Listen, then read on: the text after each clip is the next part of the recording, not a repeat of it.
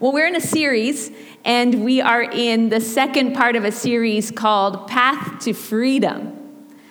And last week, I shared a few stories with you, and in case you haven't figured it out, I like to tell stories. I blame it on my dad's side of the family. We just, we're storytellers. but I told you a story, uh, but the main point of our message was that freedom is both an event and a journey, and that theme will carry through for the next several weeks. Freedom is an event and it's a journey. And I talked about how I, I, I like to ride my BMX bike when I was a kid. I even last week I thought I'm just gonna just Google and see some pictures of BMX bikes from that particular year, which will remain anonymous, what year that was. But I was thinking about this one particular time, early in my non existent BMX career, when I came home and I was not riding my bike, I was actually, uh, I was actually walking my bike home. How many people know if your kid's walking their bike home, either something's wrong with their bike or something's wrong with them? And so I'm walking my bike home and I'm crying and I have like skid, like knees and blood running down my, my knees. And it wasn't the first time, but it happened. And it was because I was always taking those corners too fast. And I remember my dad meeting me in the driveway, and I remember saying something like this I am never riding this bike again. and my dad said, Yes, you are. In fact, get on that bike right now. And he had me get back on the bike and ride my bike again down the street and back just for a moment to remind me that I can do it, that uh, I need to not give up. And so, if you're here today on your journey with God. And you feel like you've wiped out a few too many times on that bike. We're here today as your church family to say that God's brought you here today on purpose. That we as a family of God are here to say it's okay to try again. Amen? It's okay to try again. I, I wasn't going to go back to last week, but I felt like I needed to say it's okay to try again if you're here on your faith journey. Because freedom is both an event, this time when you give your heart to, to the Lord, you, you, you give your life to Christ, you moment of salvation, you're freed from sin and the condemnation of sin. But it's also a journey, a process of learning what it means to walk in freedom from sin and in victory. But there's another tension that's at work that can prevent us from finding freedom in Christ. And that's kind of where what we've been talking through.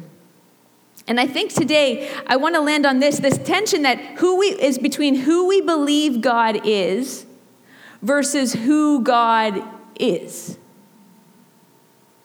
Who we believe God is versus who God really is. A few summers ago, we had probably one of the best family vacations we've done, and we went. Uh, we went to Newfoundland because my husband's from Newfoundland, but we also did a west, uh, a west, an East Coast tour with uh, Dwayne driving, not me, obviously, west, east. But we had this great vacation. And one of the highlights of the vacation is this time uh, that we went cod fishing. How many people have ever been cod fishing before?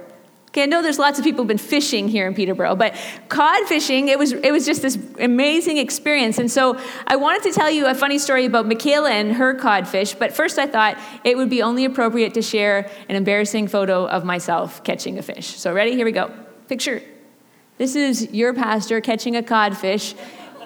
And uh, it was pouring rain the waves were incredible. There was times when you couldn't see the horizon. You know when that happens, and I, I, I, I, was like, "What have we got ourselves into?" And so this is my little little codfish. It was a good size, but there was this moment when we're fishing with Michaela, our youngest, and at the time she she would have been, uh, I guess, nine maybe, going on nine, and uh, we're in the, the boat together, all of us she's got her, we did the line, we didn't do the jig thing. Anyways, we did the line. And um, she is, her line just bends in half suddenly.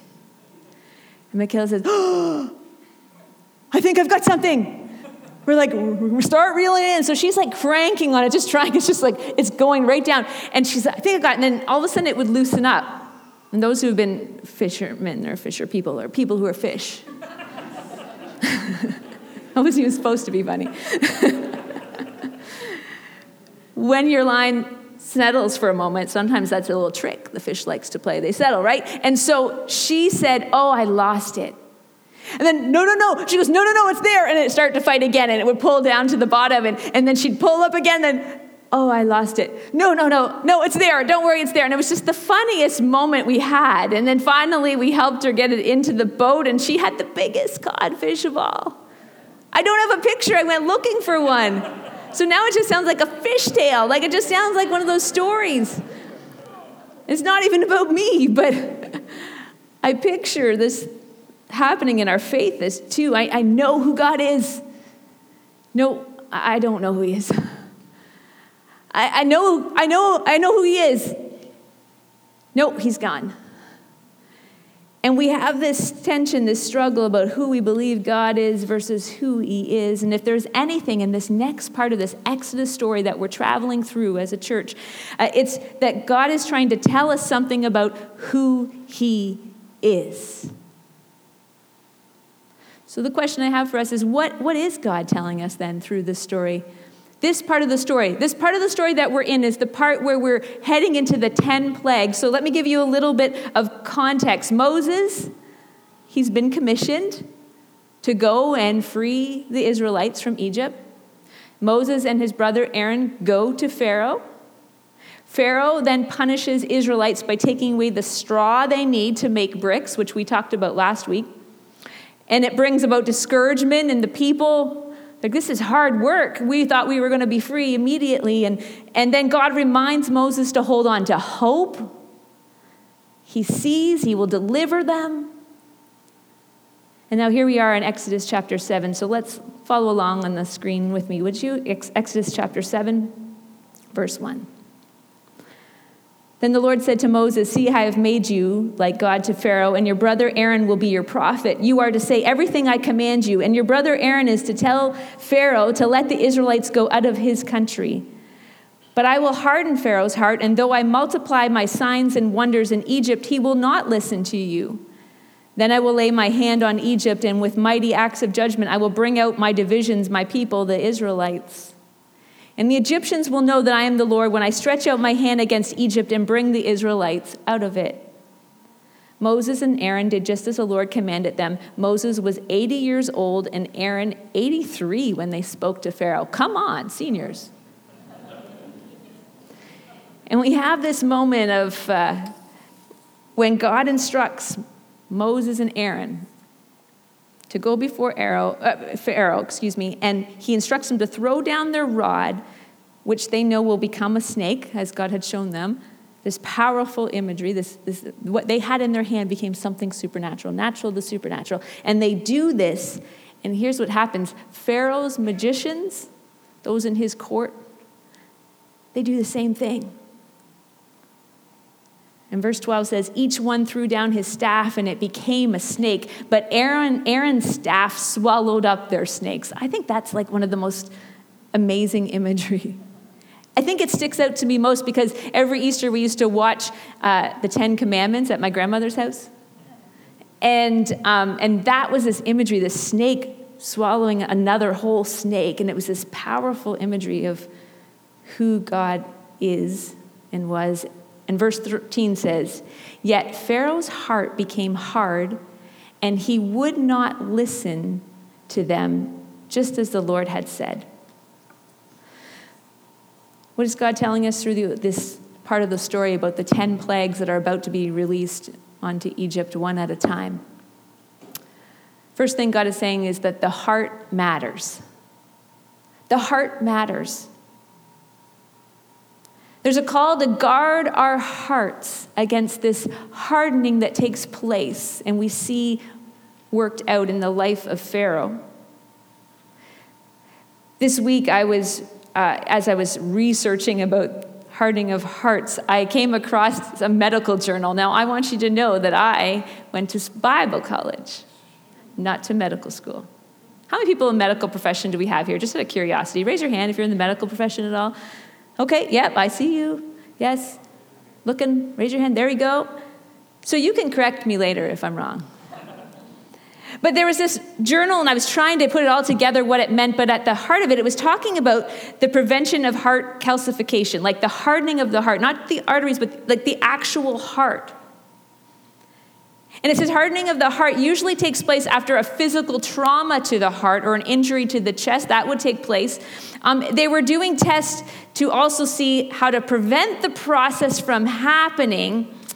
But the interesting part is when there is something that's happening naturally in the body that's a trauma, so a, a heart attack or some kind of, or again, bl- again, blunt trauma to the heart, then there was this idea that they could using testing and, and trying out these different scientific me- measures, they were able to see that if they caught it at the right time, when an injury takes place, there were ways that, they, that hardening could be prevented from happening.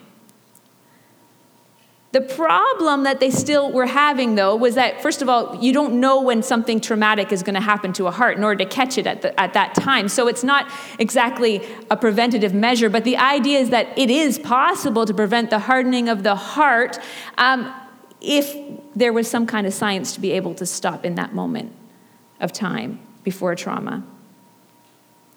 What they did say also, though, is that once the hardening has happened, it is basically impossible to reverse. When a heart turns to, the Bible would call stone. The opposite of a freed heart is a hard heart. And in Israelites, the Israelites' case, the opposition to their freedom was Pharaoh's hardened heart. God told Moses in the desert, as part of his plan for delivering the Israelites, that Pharaoh's heart would be hardened, but God would free them. In our case, when we're looking for spiritual freedom and be able to walk in victory in our faith, uh, it is most often our own hardening of our hearts that prevents us from walking forward in freedom, isn't it? A freed heart is this. Think about it. The, both the physical attributes of a heart as well as this spiritual attributes or symbolic attributes. But a freed heart is life giving, right? Think of that heart pumping through your whole body, blood through your whole body, life. It's light, it's not heavy. It beats steady, it's not anxious.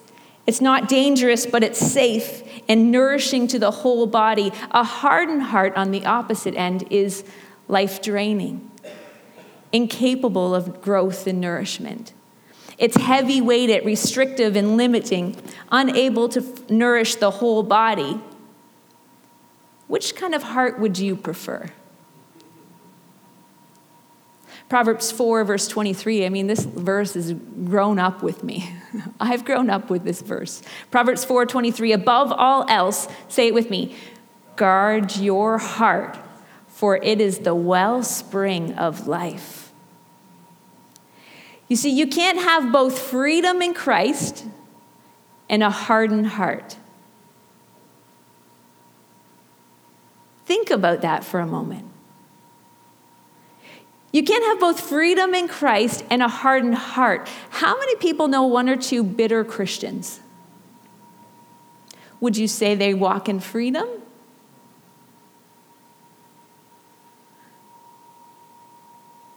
What I do love is God's provision for his people and this crisis of having a heart that's hardened, this, this characteristic of most human beings when they go through difficult times or tragedy, they, they do harden up, they become bitter inside. And there's long after Moses, the prophet Ezekiel says these words he says, For I will take out of the nation, I will take you, Israel, out of the nations. I will gather you from all countries and bring you back into your own land. I will sprinkle clean water on you, and you will be clean. I will cleanse you from all your impurities and from all your idols. I, God says, will give you a new heart and put a new spirit in you. I will remove from you your heart of stone and give you a heart of flesh, and I will put my spirit in you and move you to follow my decrees and be careful to keep my laws. This brings encouragement to me. That the heart of God, who recognizes this evil dictator, recognizes evil personified in Pharaoh, says his heart will be hardened. He will harden his heart, and I will then harden his heart so that I can be shown glory in the nations. But he says to us, he reminds us through his entire word that his heart is that one day he would bring away, that the hard heart could become flesh again. And it would be by the Spirit of God. The remedy for a spiritual hard heart is repentance. We learn that throughout scriptures. And a yielding to the work of the Spirit in your life, which is a reminder that the Apostle Paul gives us so many times through scriptures. But let's go back to the text where we started today, Exodus chapter 7, verse 14. Then the Lord said to Moses, Pharaoh's heart is unyielding. He refuses to let the people go. Go to Pharaoh in the morning as he goes out to the river, confront him on the bank of the Nile, and take in your hand the staff that has changed into a snake. Did it change back from a snake, or is it still? Take the staff. And they will say to him, then say to him, The Lord, the God of the Hebrews, has sent me to say to you, Let my people go so that they may worship me in the wilderness. But until now you have not listened. Verse 17 This is what the Lord says By this you will know that I am the Lord. With the staff that is in my hand, I will strike the water of the Nile, and it will be changed into blood. The fish in the Nile will die, and the river will stink. The Egyptians will not be able to drink its water. This is the beginning of 10 plagues that would go through all of Egypt. And don't worry, we're not going to go over every one. I calculated it quickly, and two minutes on every one of 10 would equal 20 minutes of sermon. And that would not be a good use of our time. But I want you to take note of some things that may have been missed at the beginning of this first plague that's about to be handed out to the Egyptians. It says, By this you will know that I am the Lord. By this you will know. It's this interesting phrase. Uh, it, it, it's God is setting something into motion here. Similar language was used in, when declaring his promise to Noah. By this, the rainbow in the sky, you will know my covenant. In the Abrahamic covenant, this is my covenant. It's the same kind of declaration by God. Jacob's dream of the ladder sets a, he sets a marker stone in the place he woke up and said, This stone, this is set for a pillar that shall be God's house. He calls it, calls it Bethel, the place Bethel. There is a purpose in this part of the Exodus narrative that God is explaining to us his intentions of the plagues. It was so that they would know, by this you will know that I am the Lord. And I believe God is showing how the scales of justice are about to tip in the favor of God's people. Because right now they're seeing evil's power as being so great. And they may feel like God has gone. But God is showing them through his mighty acts that God's power is supreme. And evil's power will not have victory. God is laying out for us the extent of Pharaoh's unyielding and hardened heart He's about to contrast the dependency of Pharaoh on his own powers with the sufficiency and the magnificence of God's will to bring his people freedom. And that's the same God you and I serve.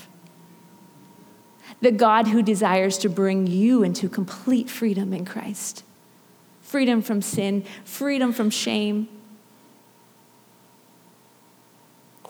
What is God reminding us through the 10 plagues? First, that the heart matters, but second, there is none like him. There's none like him. We head into a sequence of events, the 10 plagues that lasted approximately 40 days. First, the Nile is struck, turns to blood. We hear that the, that the river changed, the river smelled bad, the Egyptians could not drink its water, blood was everywhere in Egypt. It's a horrible sight. But verse 22 says, But the Egyptian magicians did the same thing by their secret arts, and Pharaoh's heart became hard. He would not listen to Moses and Aaron just as the Lord had said. Instead, he turned and went into his palace and did not even take this to heart. You see, verse 22 says that his heart became hard. Mostly because he realized that his magicians could do the same thing. Then the frogs came. Pharaoh hardened his heart again, and there were frogs everywhere. And I just can't even imagine households filled, sinks filled, everything filled, the, the rivers filled, everything with frogs everywhere.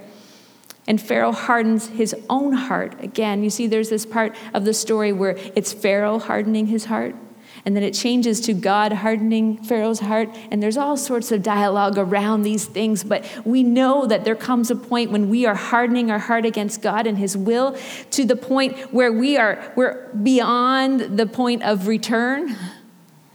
But praise be to God, God is a God of second chances, and through Jesus we can have redemption of sin. But in this scene, scene one and two, the magicians are able to provide the same wonder as Moses and Aaron.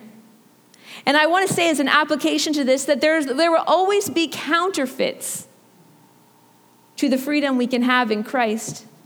Counterfeit gods, counterfeit power, counterfeit influencers throughout history who will convince you that your God is no different than any other God that your method is no different than any other method of self help or spiritualism or positive thinking.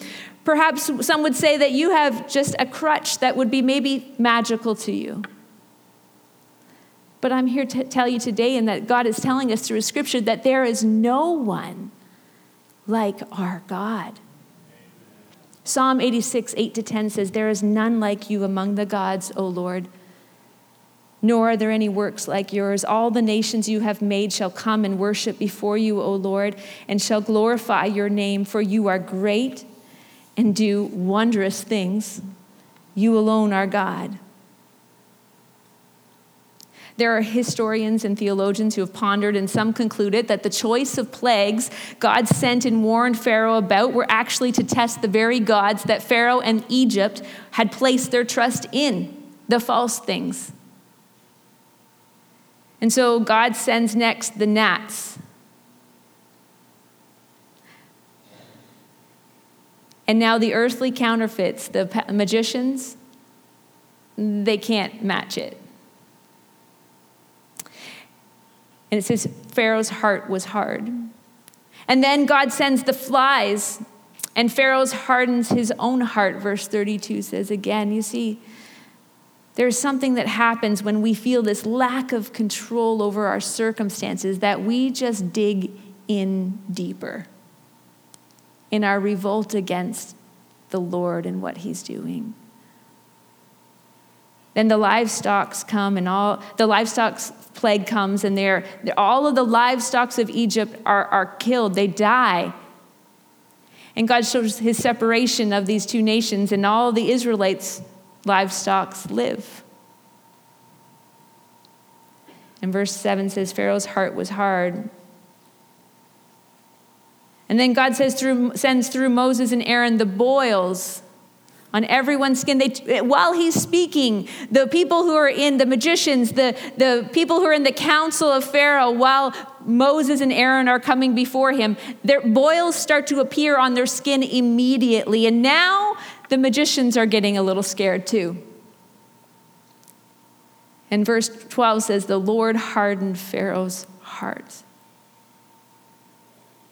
You see, in contrast, there's this imagery of the gods of Egypt being contrast with this amazing supremacy of God. The gods that Pharaoh's people may have served had many different names.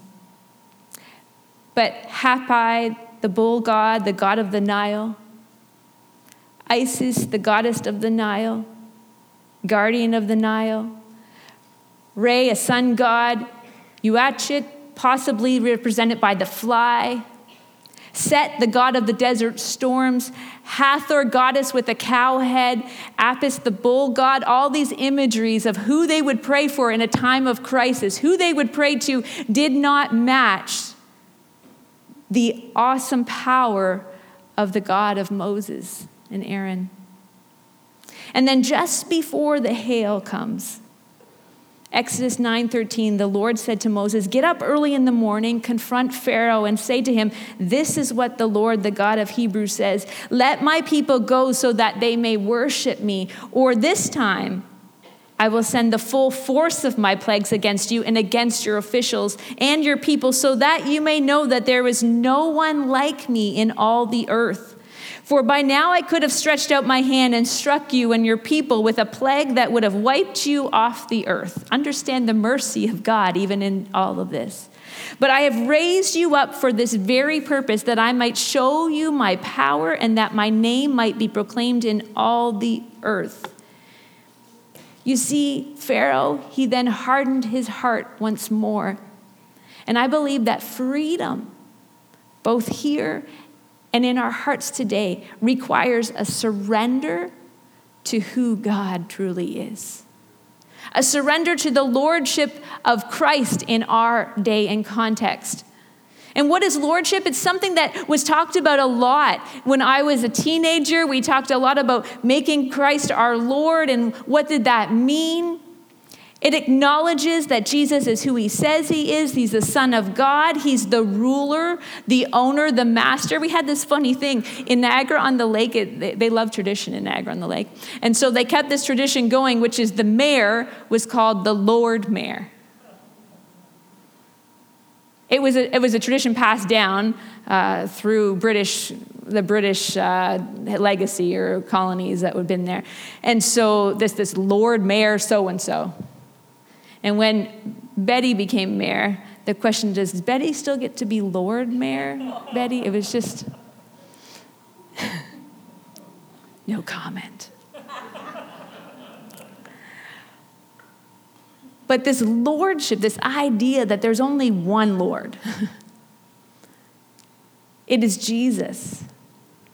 Colossians 1:15 says the son is the image of the invisible God the firstborn over all creation. For him in him all things were created things in heaven and on earth visible and invisible whether thrones or powers or rulers or authorities. All things have been created through him and for him. He is before all things and in him all things hold together. This is why he is Lord.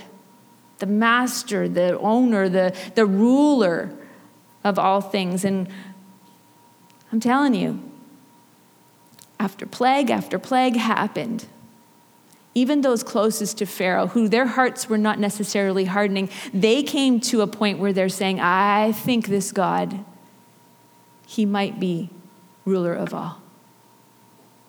Let them go. You know, lordship, it really is involving uh, being all in for Christ in our lives. Michaela, the imagery of her and this fishing rod, and she's pulling and she's, she's pulling it back and forth, and she thinks she has it. She doesn't think she has it. Do you know when she knew she had it? When the fish was in the boat with her. The fish was right in the boat with her. Lordship is about allowing Christ to be all in in our lives.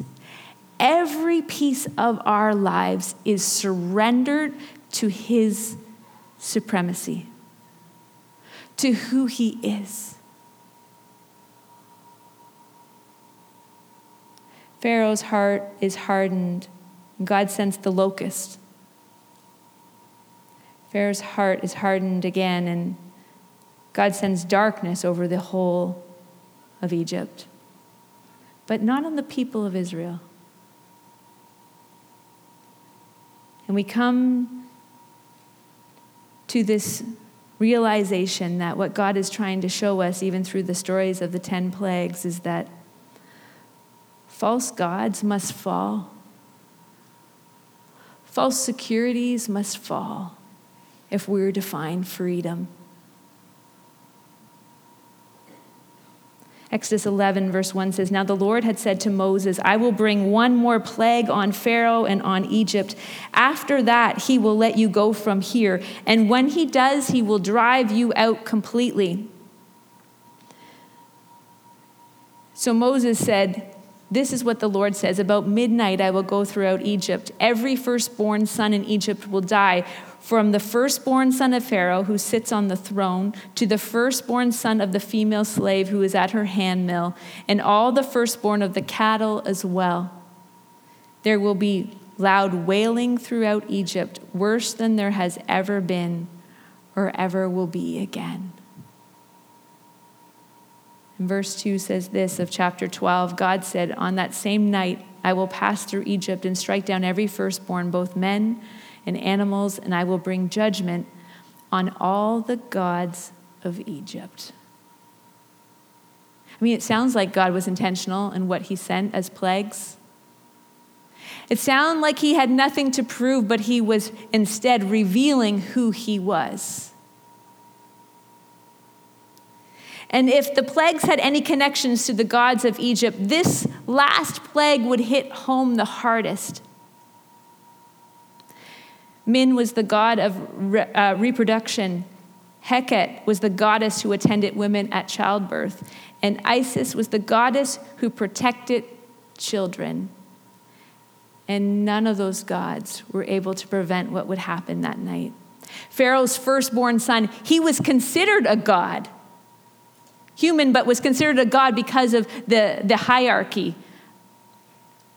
And when God brought the final blow down on this evil dictator, Pharaoh, it became a reminder to all the surrounding nations, and perhaps to us as well, as fallen human beings, that all other gods were not as powerful as the God of Moses.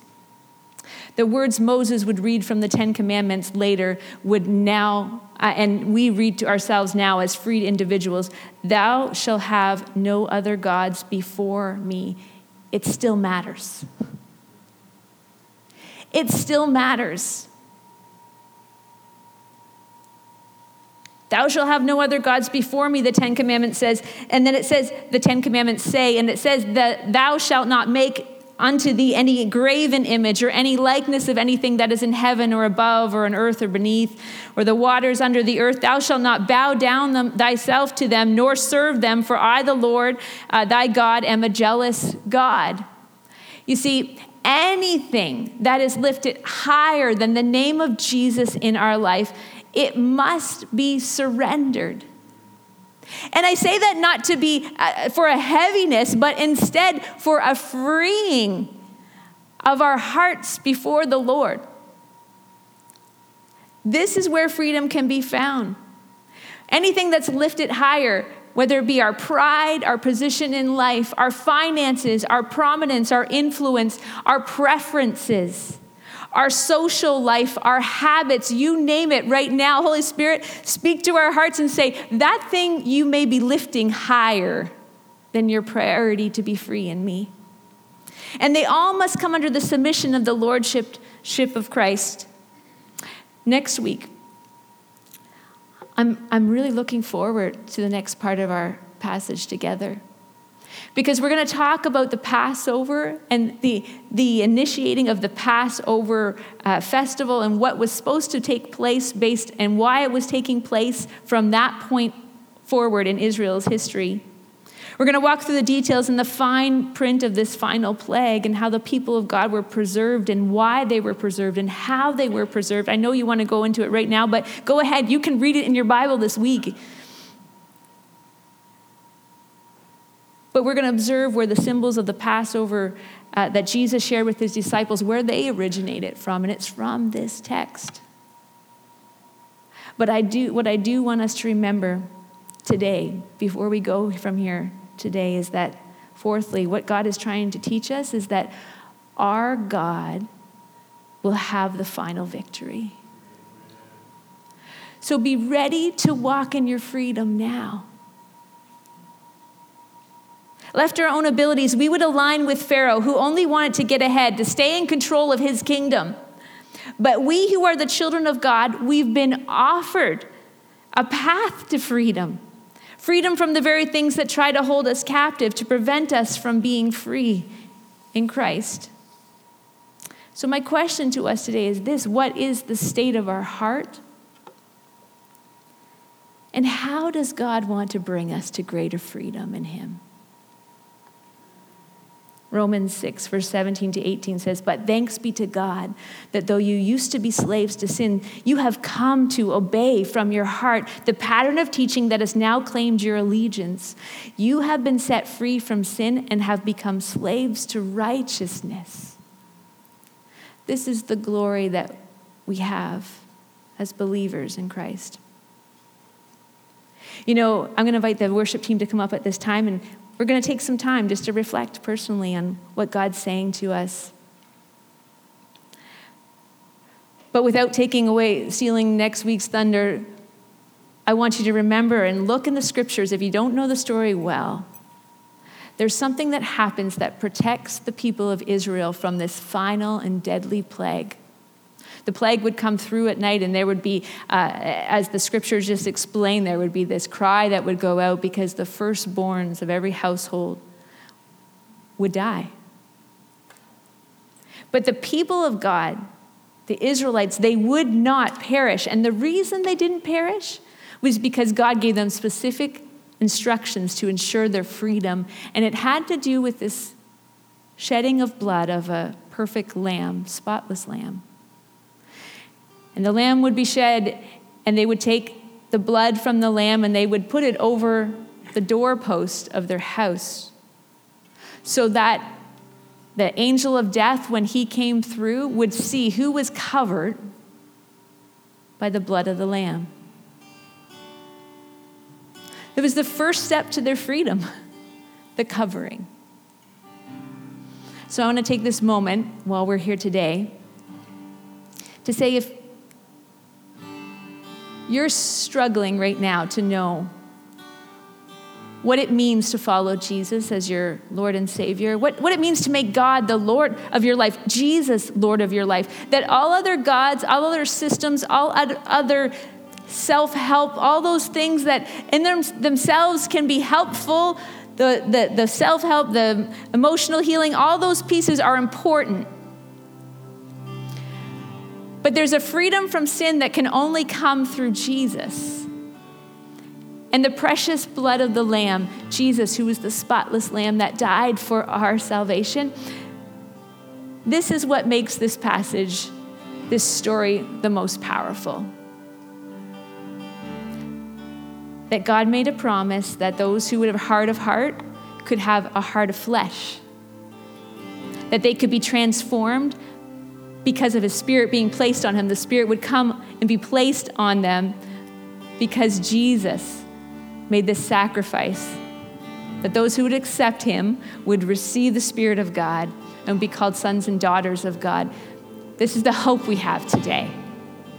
So, if you've never accepted Christ as your Lord and Savior and you want this spiritual freedom, you want to be free in all areas of your life, then today is your day that you can receive Him as your Lord and Savior. I would encourage you, when we take a moment at the end here, come up to the front, find a pastor, and tell them, I want to receive Christ as my Lord and Savior. And we will pray with you. We will rejoice with you as you make the biggest commitment in your life. You won't regret it. But I also want to say, that the blood on the doorstep over their doorpost was also a first step. It was a redeeming step, but they had to walk along the path to freedom and trust in the God who actually saved them and called them to be saved. And we must walk in a freedom knowing who God is, not allowing our hearts to become hardened or embittered over the years, but instead to surrender to the lordship of who God is over and over again. Not because in order to earn salvation, no, don't hear me wrong.